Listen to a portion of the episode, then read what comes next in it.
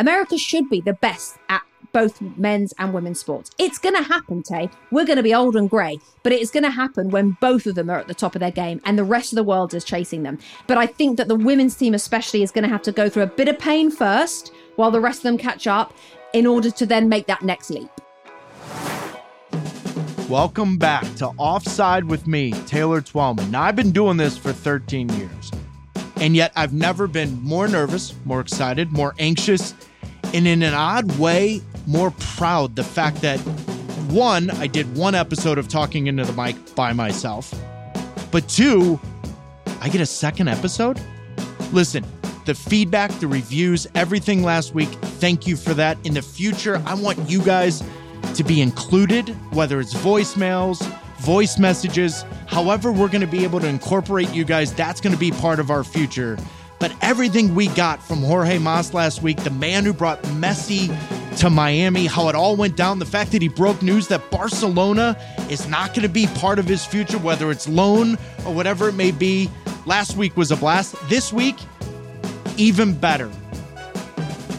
We've got the wonderful Rebecca Lowe, a former coworker of mine at ESPN. She's now an NBC Sports presenter with the Olympics, with the Premier League. But more importantly, she's the co-host of the Apple News World Cup pod, After the Whistle with Brendan Hunt. And by the way, if you haven't listened to it, it's hysterical. Borderline pee your pants. But before we get to her, let's get to the top three things that I need to talk about in the American soccer landscape that I've seen over the past couple of days. So let's roll. Pauno still gesturing at the watch as Polskamp puts it in play. And in a group with the leaders of Major League Soccer and Liga MX, Sporting Kansas City fight their way through to qualify for the knockout rounds.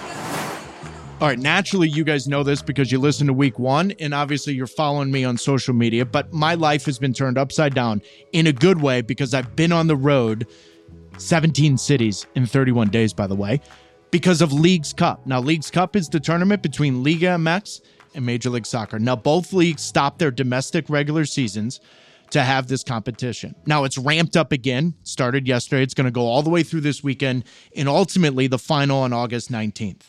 But the question is this, why am I all in on Leagues Cup? Now, listen, I've been around this league for 20 years. I was a player. Now I've been in broadcasting for 13 plus years, as I've mentioned to you. Why am I in? 152 goals is why I'm in. That's just in the group stage. 152 goals scored in the group stage. Now, I'm not a math major, but I can do that math. That's almost 3.5 goals per game, which means what? Both teams, both leagues, they're going for it in that particular game. It's high scoring, it's back and forth, and there's excitement because there's jeopardy on the line. A trophy, which any athlete will tell you, any coach will tell you, that's first and foremost. Secondly, 3 CONCACAF Cup berths on the line. That's amazing for some clubs, especially these mid-tier clubs, which I'm going to get into in a moment. And third, the Sports Business Journal has reported $40 million prize money throughout the entire tournament. That's more money that's ever been in any domestic club competition in North America. So there's jeopardy on the line. There's excitement. Both leagues have been on par. You look at the wins, 13 for Liga MX, 12 for Major League Soccer. That's not including the penalty kick wins because both leagues have had 3 in and of itself. Now, 20 teams from Major League Soccer, they made it through the group stage. 12 from Liga MX, they made it. So for an old guy like me, question has always been, well, the gap between the leagues, that's minimal now at best. And why do I say that? Because this is what I've learned. We never get to see the mid-tier Major League Soccer teams play the mid-tier Liga MX teams. And guess what? Major League Soccer teams, they're better. Minnesota United versus Puebla, great example. FC Dallas and Charlotte versus Necaxa, better. Orlando City versus Santos Laguna, yes, I get it. Austin, they laid an egg, so there's been disappointment. They were in arguably the easiest group of this group stage, and they didn't get out of that group, so you've had disappointment. But we've never seen the mid-tier MLS teams versus Liga MX, and I can unequivocally say Major League Soccer is better. And I think the real goal of Major League Soccer through all of this is to see where that bar is. We've seen the gap closed, but now Tigres, Monterrey, America, Pachuca now coming into this, a lot is going to be asked, especially of the Major League Soccer teams on the left side of the bracket. That's where Tigres, that's where Monterrey is. Leon is on that side, even Club America. Now, I get it. LAFC comes into the equation, Nashville, FC Cincinnati, but the left side is so good. It is stacked. And what's remarkable is the teams are going to be exponentially different when MLS kicks off, because guess what's going on right now at the same time? The transfer window, which leads me to my second point. The big news today, Mo, Lucas Elorian is moving on. How big a body blow is that for Columbus Crew? It's massive news. It's a player that came into this team in 2020, straight away got them into... Naturally, when you talk about the MLS transfer window, it's Inter Miami. It's Messi, Busquets, Alba, the under-22 signings, and Gomez, and Farias, and Aviles. I get all of that, and they will take the transfer headlines, as they should. You're talking about one of the greatest players ever in each respective position in Messi, Busquets, and Alba. But who surprised me the most? It's not Inter Miami. It's the Columbus Crew. They're a contender. They're 6th in the East. They're through the Leagues Cup knockouts, which they'll be playing Minnesota United tomorrow. And then they sell their best player, Lucas Zelarayan. They announced that 30 minutes before taking on Club America. And guess what happens? They win 4-1 at home the same night. And then they introduce Julian Gressel. They go out and get Camacho as a center back.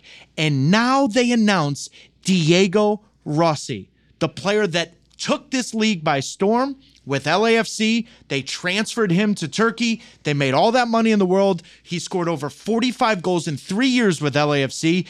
And now he's back in this league with Wilfred Nancy, who, in my opinion, is the best, most exciting coach week in and week out. Oh, my word. This is good business if you can get it. Now, Real Salt Lake also deserves a mention. I get that. $16 million spent over the past couple of windows. Watch out for the MLS Cup playoffs, U.S. Open Cup 2. I think Real Salt Lake is going to have something to say. But what's also important about this, and I think it's disappointing for some of these fans, like the Seattle, the Atlanta, New York City, and LA Galaxy fans in this league, is that they're not a bigger part of this transfer window. These franchises need to be driving the narratives of this league, because I'm stating the obvious. The bigger the city, the bigger bang for the buck. And I hope that the moves of Columbus, Real Salt Lake, they motivate these owners to be a bigger part of the conversation, especially while the league right now mulls over the next, I would say, stage of evolution regarding salary cap and roster rules, because Jorge Mas and Inter Miami have literally put gasoline on the fire to take this league to another level. This league is on the precipice of being in the conversation, not only in North America, but globally. And if you're part of the transfer window every 6 months, whether it's rumors or facts, it doesn't matter. If you are part of the rumor mill and you are part of the world market, which Major League Soccer now is, this is the type of thing that transcends soccer. It transcends sports. If Columbus and Real Salt Lake in this league are driving narratives because Jorge Mas and Inter Miami have flipped the league on its head, buckle up, because the next 3 summers with the World Cup at the end of that is going to be the most exciting time of Major League Soccer in its history, because they're going to be part of the sports landscape in a way that they never have before, which ultimately is how you define growth. Now, moving on to my final point, and obviously what's going on at the exact same time of Leagues Cup and the MLS transfer window is the Women's World Cup. And what took the headlines was Rob Stone and Carli Lloyd after the United States women's national team drew with Portugal Tuesday 0-0. After the game, they had a conversation. They had a conversation over live footage of the players smiling, taking selfies with fans, and dancing. And the quote was from Carli Lloyd. There's a difference between being respectful of the fans and saying hello to your family, but to be dancing, to be smiling. I mean, the player of the match was that post. You're lucky to not be going home right now. So here's the question. Was Carli Lloyd out of line, or was she doing her job? Well, let me answer that real quick before I give you context. She was doing her job, and good on her for doing so. Because very few athletes, both men and women, when they retire, the red light comes on, they're scared to say something because their friends ex-teammates. But that's the job. You're being paid real money to give your opinion because you are credible. You are Carli Lloyd. You scored a hat trick in the Women's World Cup final. You have more credibility than anyone else on that desk. So say it. Now, in saying that, I'm also going to remind you of something. It's very difficult to judge someone's care, someone's energy, someone's wanting to win. I know this from experience. I'm loud. You know exactly where my emotions are. I wear them on my sleeve, both as a media person or as an athlete. But in the 2014 World Cup, I questioned someone on that team, whether or not he really cared, whether or not he really wanted to play for the red, white, and blue. And I couldn't have been more wrong. Now, luckily for me, it was off camera. But it taught me something about people, something about judging character. It's difficult to judge character. I don't think Carli Lloyd is wrong at all to questioning the dancing, the taking selfies, whether or not this team really believes they can win, the confidence level. None of that bothers me at all. But I think as she does this job a little bit longer, questioning mentality, effort, care level, it's not black and white. It is extremely gray. I just find the entire thing ironic and confusing because remember in 2021, Carli Lloyd questioned the direction of the U.S. Women's National Team program. Those are the same words she gave you Tuesday morning. She said people, athletes, were more worried about their brand than her generation and the generation before her, that it was all about winning and about moving the needle and competing and winning trophies. I don't have anything wrong with that. You also got to remember criticism when it comes to the women's national team is always under a microscope. Remember the last World Cup? What was it? The U.S. women, they beat Thailand, I think 13-0. And the Carli Lloyd was even on this team. And the conversation around that was, did they over-celebrate? I was in that camp saying, you guys are the favorites. Thailand's barely had a program. Carli Lloyd was on that team. I don't know.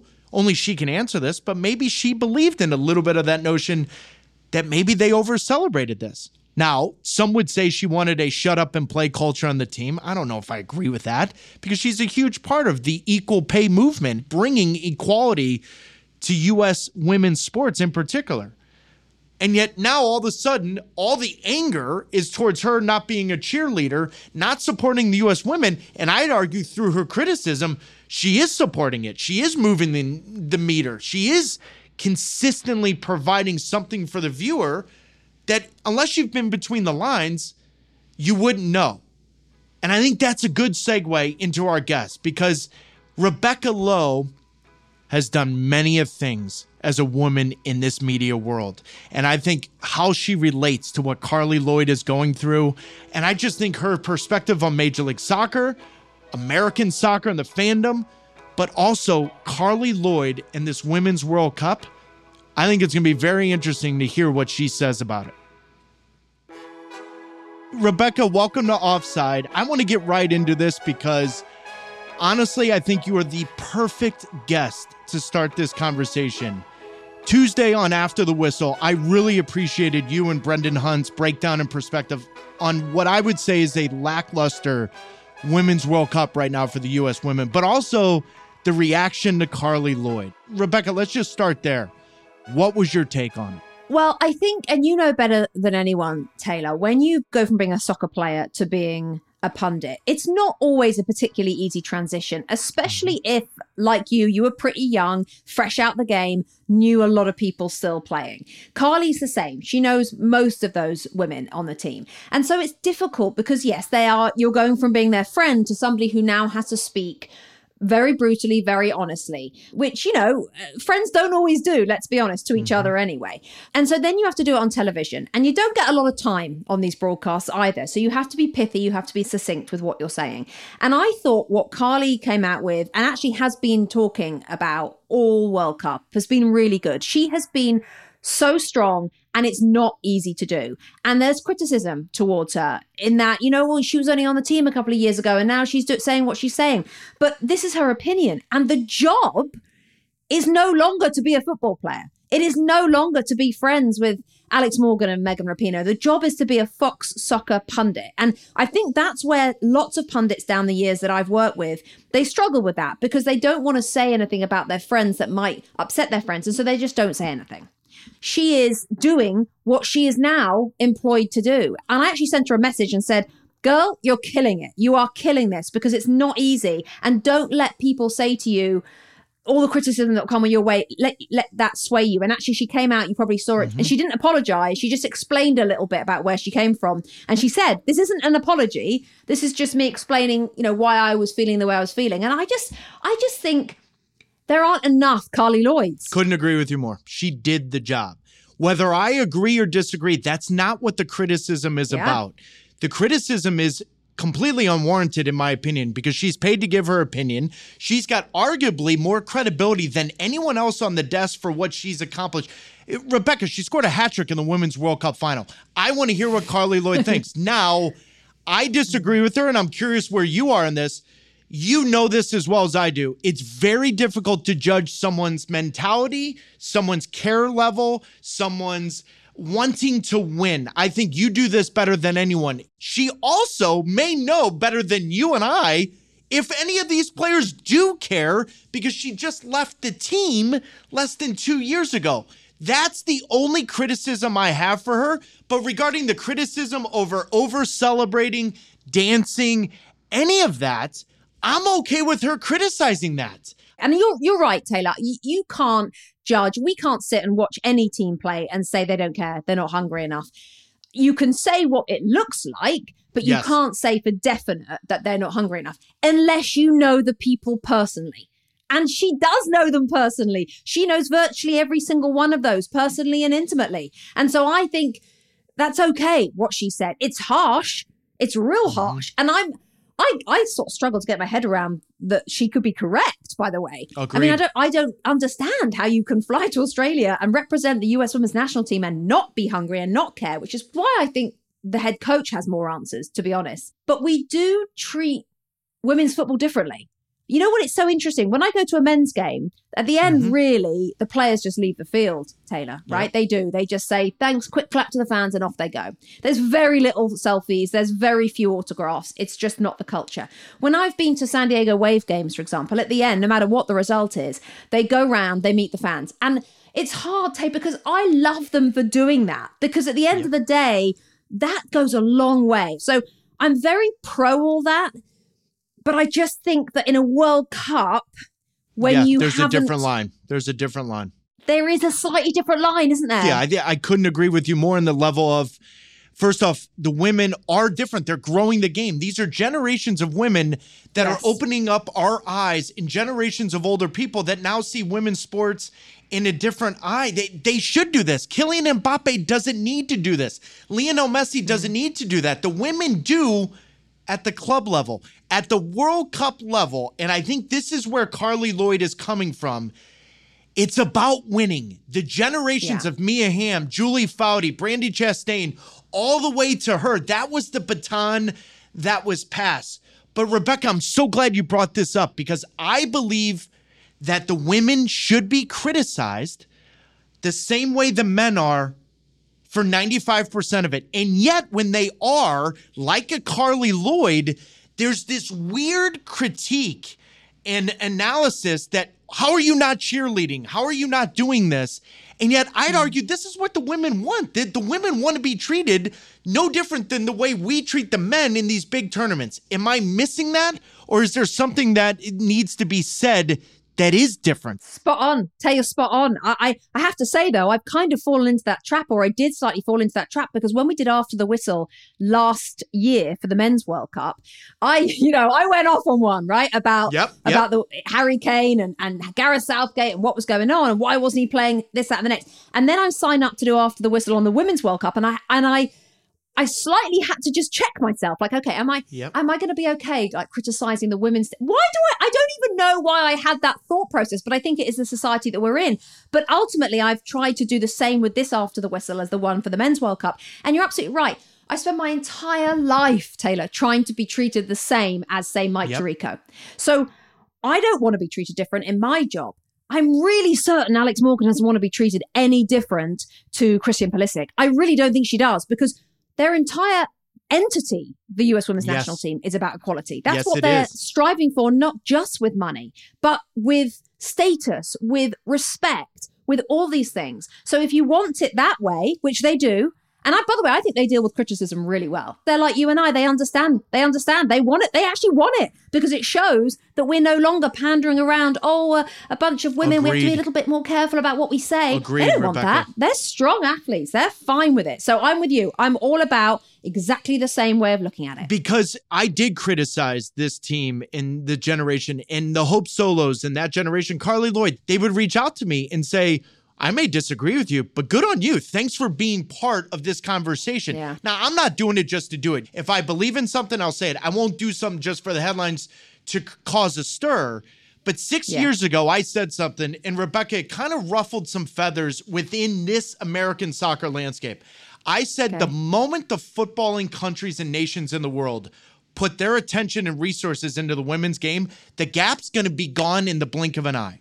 And a lot of people took that as, well, you're being disrespectful to the women's national team. They've won 2 World Cups. That's not what I'm talking about. What I'm talking about is the FAs around the world, when they treat the women the same as the men, the gap's going to be closed.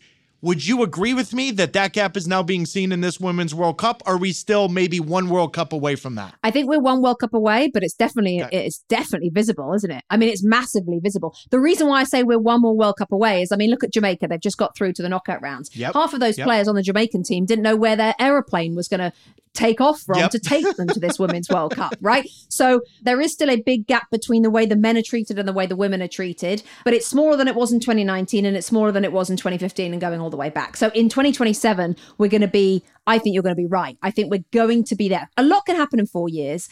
A lot of good work is being done at this World Cup and has been done for 30 years. I think 4 more years, I mean, I hope I'm right. I hope you're right. I hope, because I don't want to go into... I think you are right. I hope so, Ted, because we can't go into 2027 with every single, like Canada against their federation, the England team against their FA. We can't do it again. I mean, what it's 2027. I mean, that would be insane. So I think you're right. We've seen it and it's changing. Rebecca, that scares me though. You're right, because you can have these women. Now, the US women have already kind of gone through it, and which, by the way, maybe that's why it's a little heavy on their shoulders right now in this World Cup, trying to win their 3rd in a row after going through that. There may be pressure that's here. That's a great point. That's a great point. That obviously I can't bring up. I can't talk about. I've never been in their shoes. But I just believe in 2027, what I've seen from Colombia, what I've seen from Brazil, even though they're knocked out, what I've seen from France, the fact that Jamaica, the first Caribbean nation to get through, Rebecca, I think the women's game is on the precipice of blowing up very quickly, because these FAs now have to pay attention. And when they do, on a personal level, it's only going to make the U.S. women better, because someone's on their tail very quickly versus, say, 8 years ago, 12 years ago. Well, of course. How do you improve if no one's chasing you? How do Manchester City get to over 100 points in the Premier League without Arsenal and Liverpool pushing them? They don't. You know, you need somebody to push you. So it's a good thing for everybody. Okay, it might hurt a little bit in the short term for USA fans, because you guys are so used to winning when it comes to women's football. That's basically the reason for this country to be alive, is to win. So I get that. It might be a bit sore for a couple of World Cups, but then it'll I think, take another leap. Because, Taylor, I've said this many times before, and now I'm an American citizen. I feel like I can say it even more. Congratulations, by the way. Now you can get rid of the accent, but don't get rid of the accent on TV. It's too lovely. But carry on. This country should be the best at men's and women's football. With now I've lived here for 10 years. I've seen the facilities, the money, the investment, the focus on children's playing sport. I mean, in England, first of all, I never played football, but boys in England, unless they're linked to a professional club, you know, they pay a couple of pounds, a few dollars every week to play in a local park, and no one's got any goals, and they're putting up their sweaters, as we call them, jumpers for goalposts. That's normal in England. Here, we're all obsessed with, okay, so Teddy's got a game in Rocklin on Thursday. How are we going to get Teddy? Okay, so, and then he's got an away game. He's 7. He's 7. Everyone needs to calm down. But we all do it, okay? So our entire lives in America are obsessed with children's sport, which is brilliant for so many reasons. There's a few things not so good, but it's brilliant for so many reasons. That, plus the facilities, plus the money, plus the fact we have over 300 million people. America should be the best at both men's and women's sports. It's going to happen, Tay. We're going to be old and grey, but it is going to happen when both of them are at the top of their game and the rest of the world is chasing them. It's just going to take a little bit of time, but I think that the women's team especially is going to have to go through a bit of pain first while the rest of them catch up in order to then make that next leap. Agreed. It's exactly how I would have phrased it, because you need to have a little bit of a valley to get back to the peak. Now, the U.S. women have set the bar of success in a variety of ways. Title IX's been a huge part of that in college athletics. But I'm glad you said you've been here 10 years, because that's when you and I met, 2012. We were doing Euros for ESPN. You've been here 10 years. You're an American citizen. Is there anything about American soccer in the landscape that surprised you, Rebecca, now being here for 10 years? Oh, good question. And the thing that surprised me as well, Tay, is actually just quite how many people want to watch football. I know. When I first got here, It was, you know, you guys, when we were there in 2012, we were kind of like the kind of uncool crew in the corner at ESPN. No one really cared about us. We did what we want. Only a few people really knew what the hell what the Euro 2012 tournament even was, right? And we were just in this kind of like niche corner. It's mainstream now, and that has changed over 10 years. And I'm when I look at MLS games, I cannot believe how many people go to these games. I know. And I think that people back in the UK, when they watch them now, of course, because it's on Apple, everybody can watch it. They say to me, like, hang on, is that like a one-off? They've got 70,000 in Orlando. Yep. I'm like, no, that's every week, you know. And that has changed massively. And I don't think I thought it was as popular as it is. Exactly. Rebecca, I was just going to say that. Think about it, right? Like, you had El Tráfico at the Rose Bowl, a regular season game, and there's 82,000 plus there. If you would have told me that in 2012 when you and I were working together, I would have said, there's no way. Oh, now, listen, Messi could play on Mars. He would bring people to Mars. I get it. But Rebecca, he's brought attention to this sport that we've never had. We've got former colleagues at ESPN reaching out for me to comment during the NFL training camp about Messi's debut. Think of that. You're the only person I can say that to, where everyone knows the magnitude of the NFL. Like, imagine NBC, Dan Patrick going, actually, no, hold on. Let's talk about Messi instead of Aaron Rodgers and the Jets. It never happened. What has it been like for you to see Messi in Miami? I feel proud. I feel a bit about blooming time. I love MLS. I love everything that it is about. Yep. I love the fact that it is also setting the bar and creating divisions underneath it. USL, USL2. There are clubs popping up everywhere you look in this country. And that's because of MLS. That's not because of anything else. The drip down, you know, the dribble, the kind of everything feeds everything. And MLS is where it starts. And to see Messi choose this country, I'm proud because I'm now a citizen, but I'm proud that he chose this country's football, because he could so easily have gone to Saudi Arabia. I mean, easily. They've all done it. It's 1.2 billion reasons why. Right. And of course, he's getting very nicely compensated, of course, but so he should, by the way, because he's done already. Already, I'm sure he's paid half that back with everything he's done. But the one thing I love so much about seeing Messi here, Tay, is that first game is the way he celebrated. Agreed. It wasn't the goal, which, by the way, puts chills on me right now. I'm actually having chills just thinking about that goal at that minute and that game. But it was the way he celebrated. Yep. I just thought, you know, you're not here. You're not here for a kind of a long goodbye. You're here because you want to carry on what you've done and you want to make a difference in this country. And I respect that hugely. And I'm so blooming proud we got him. He's not here for a cup of tea. He's going to do anything he can to win. And the only reason why he's here is, yes, he wants to be the face of football, soccer in America with the next three summers. Rebecca, he could never do that at Barcelona. He couldn't do that at Paris. He couldn't do that in England. He gets it. He knows America is different. It is different, and it's also the future. And it's the only place left on earth that still has room to grow, Tay. And he knows that. He's not stupid. He knows that. Yep, he knows that. He also knows he's going to be the face of that. The next 3 years, you got Copa America, you got the FIFA Club World Cup, you got the World Cup. Rebecca, you are the perfect person to ask this. How does the United States, and in particular, how does the sport of soccer and football become a top three sport in this country after those three summers? I think that it will, absolutely, in my opinion, it's going to happen. Tay, one of the biggest things is time, okay? Yep. And that's obvious. We have seen that since you and I first met in 2012 to where we are 11 years later. Look what's happened. Mm-hmm. Give it another 10 years, including those three summers and everything that they're going to bring. it's going to go top three. There is no, and it's going to be not just Premier League, not just U.S. men's national team, U.S. women national team games, but MLS as well. It's going to be because I say this all the time, Tay, the rest of the world cannot be wrong. They're not all wrong. It's happening, guys. You just got to accept it. Let's welcome it in. Come on. Let's welcome it in. The only thing the rest of the world's wrong on is driving on the left side of the road. I just did that for like 24 hours. I am surprised I'm still alive here to talk about it. Rebecca, how the hell do you guys do that? Like, why? Why are you doing that? The rest of the world's on the right side. Okay. First of all, probably have to blame the Queen at some point, I think. But can you just please spare a thought for when Paul and I emigrated to America in 2013? Oh my God, and we went to my God. We went to the Honda garage. It's not an ad, but it can be, no problem. I got a Honda and I'm like, okay, now I'm pulling out of this Honda garage in Westport, Connecticut. And I'm thinking, I've literally got no idea. I've literally, where do I look? Because I'm not it was a disaster. We had a few close shaves. It was bad. It was really bad. Now, though, I won't drive in England because I'm terrified. Oh, my Lord. I just did it. It is a disaster. I'm telling you right now, it is a disaster. You're right, though. The rest of the world has to be right about something, and I think soccer's going to be there. I want to talk about your media career real quick because I remember sitting there looking at you, and I was very raw at the time. And there was a natural ease when you sat next to me. And you had it. Aww. And I don't know how to describe that for viewers at home that watch you regularly. Why do you think you've connected so well with the viewers here, Rebecca? First of all, that's so nice, Tay. Thank you so much.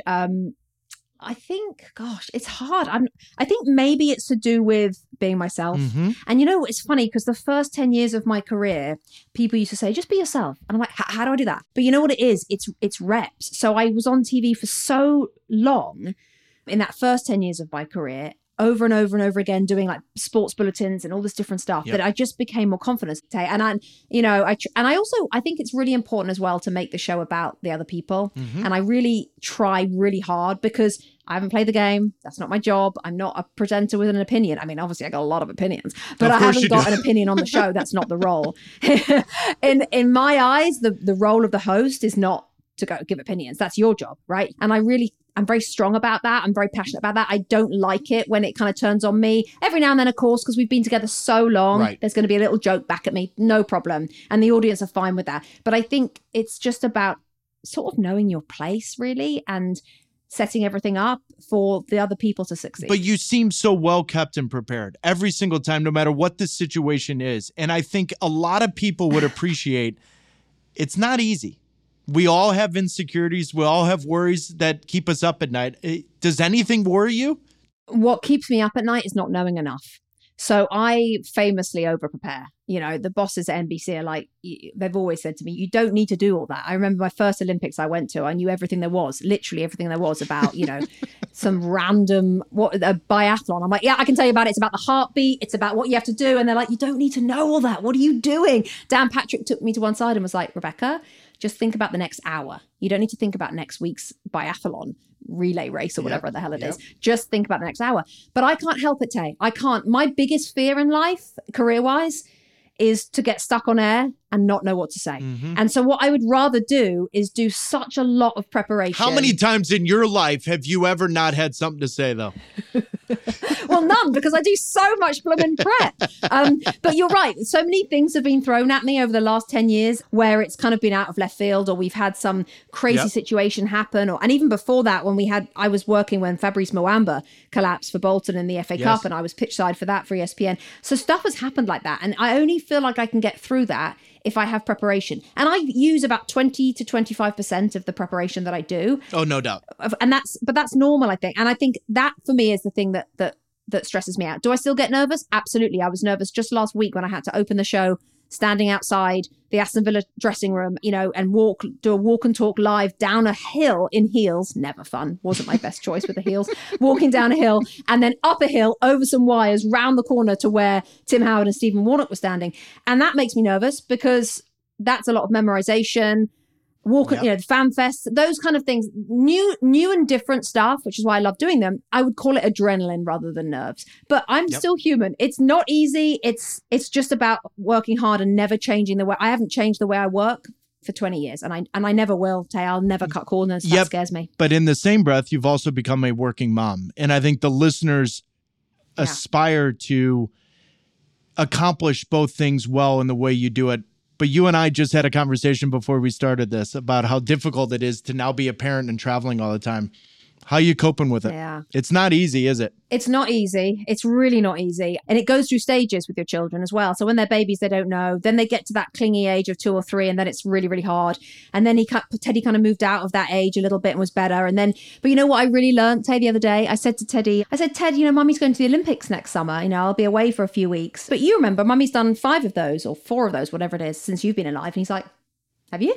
Yeah, I remember in Tokyo 2 years ago when I recorded 22 bedtime stories on my cell phone and sent you a bedtime story every night that I'd recorded before I left. You don't remember that?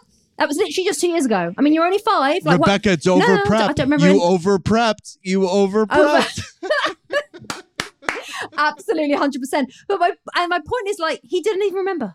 So I thought I was there damaging my child by leaving him. Yep. He has no memory of that at all. So I think what I try to remember is, put it in perspective, is that when I was a kid and my mum had to go to work and my dad had to go to work, I didn't think, oh, they should be spending time with me doing art projects. No, it was like, okay, you gotta go to work. So what I try to do with Teddy is, first of all, I tell him that I love my job, because it's true. So if I'm telling Teddy on a Friday before I leave for work, I love my job, I'm excited for the weekend, you're going to get to watch me, and there's all these great games, and I involve him in that, then he's fine. If I'm the one clinging to him, I don't want to go, I'm going to miss you so much. It's fine to say, like, I'm going to miss you if I'm away for 3 weeks, but if I'm just going away for a weekend or a few days, I don't go down that road of, oh, Mummy's going to miss you so much, because then he's worried about me. Mm-hmm. I don't want him worried about it. I want him to be happy that Mummy's going and doing something that she loves, because we're all allowed to do that in life. And I'm trying to also set an example to him. When he grows up, I want him to see all this as totally normal. These women who go and do something they love and put everything into it and take it very seriously. I agree. But I also think as a parent, if you can show you love what you do and you do what you love, there may be the best example for any kid, both male or female, to aspire for that happiness and to do something, because we're all very fortunate to do something that we love. Very few people can actually, that are listening, are saying that. And you and I are 2 people that can say, you know what, we're lucky. There's sacrifices in life. We need to hear that more. I think the younger generation can't hear no, can't fail, can't do certain things. That's a different podcast. But Rebecca, for you to do what you love and to love what you do, I think Teddy's going to get something from that. And that may be the greatest gift you give him. I want to put a bow in this conversation because I'm not letting you leave without a World Cup prediction. Okay. And if it's not the United States women's national team winning the World Cup, do you think that's a good thing or a bad thing? Oh, that is such a good question. I don't think they are going to win it. I don't think they are. Me neither. And I think that would... I think it might be a good thing for women's football if they don't win it. I think it'll be a temporarily bad thing for U.S. soccer. I think it's massively important that the United States women, when they don't win, it grows the game faster here. Yeah. And here's why. Right. I just said to you, we need failure.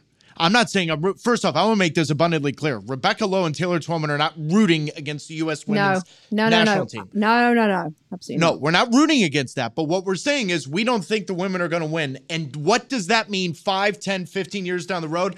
I think people are going to remember it, because it's going to help them grow faster. It's going to help them uncover what the issues are inside the federation and the women's program. And I think they're going to be better for it. I don't care if anyone, Rebecca, tells me I'm wrong. I don't think we are. I think now if they win it, it's still obviously great 3 times in a row. I get that. I just don't think they win it. And I don't think in the long run, it's a bad thing. But for the rest of the world, if they lose, if they don't win it, the rest of the world is inspired to think we can do, whoever does win it, we can do what they did. And if the US women's national team do win it, that inspiration is still there, but it feels more hard to touch for everybody else. So there's good and bad in both of it. For the women's game, I think this could be a line in the sand. Yep, I think so too. Rebecca Lowe, I love you, dear. I can't believe it's been almost 13 plus years. Oh, God. You need to hear this because I'm going to say this off camera and I'll say this differently. When we talk about our chapters in a book of our life, it's going to be interesting, the fact that you and I at some point crossed paths in 2012 when we look back on it and go, wait a minute, that was 30 years ago? Dear Lord, we're old. Thank you so much for being my second guest, Rebecca. I love you, dear. Oh, my gosh. Absolute pleasure. Thank you, Tay, so much, and good luck with the pod. I told you Rebecca was great. And if you want more of her and Brendan Hunt, it's After the Whistle on Apple Podcasts for World Cup news, live scores, and standings. You can also do the Apple News app in My Sports. I know for one thing, I'll be watching the women on Sunday. I'll also be in Cincinnati for their game against Nashville. Who knows who takes on Club America? We saw Club America against Chicago sell out that stadium in 5 minutes. The Leagues Cup over the weekend is going to be a blast all the way into next week. That's where I'm going to be. And for you guys, thanks for listening. But please rate, review the show, follow us on Apple Podcasts, Offside with Taylor Twellman. We'll see you next week.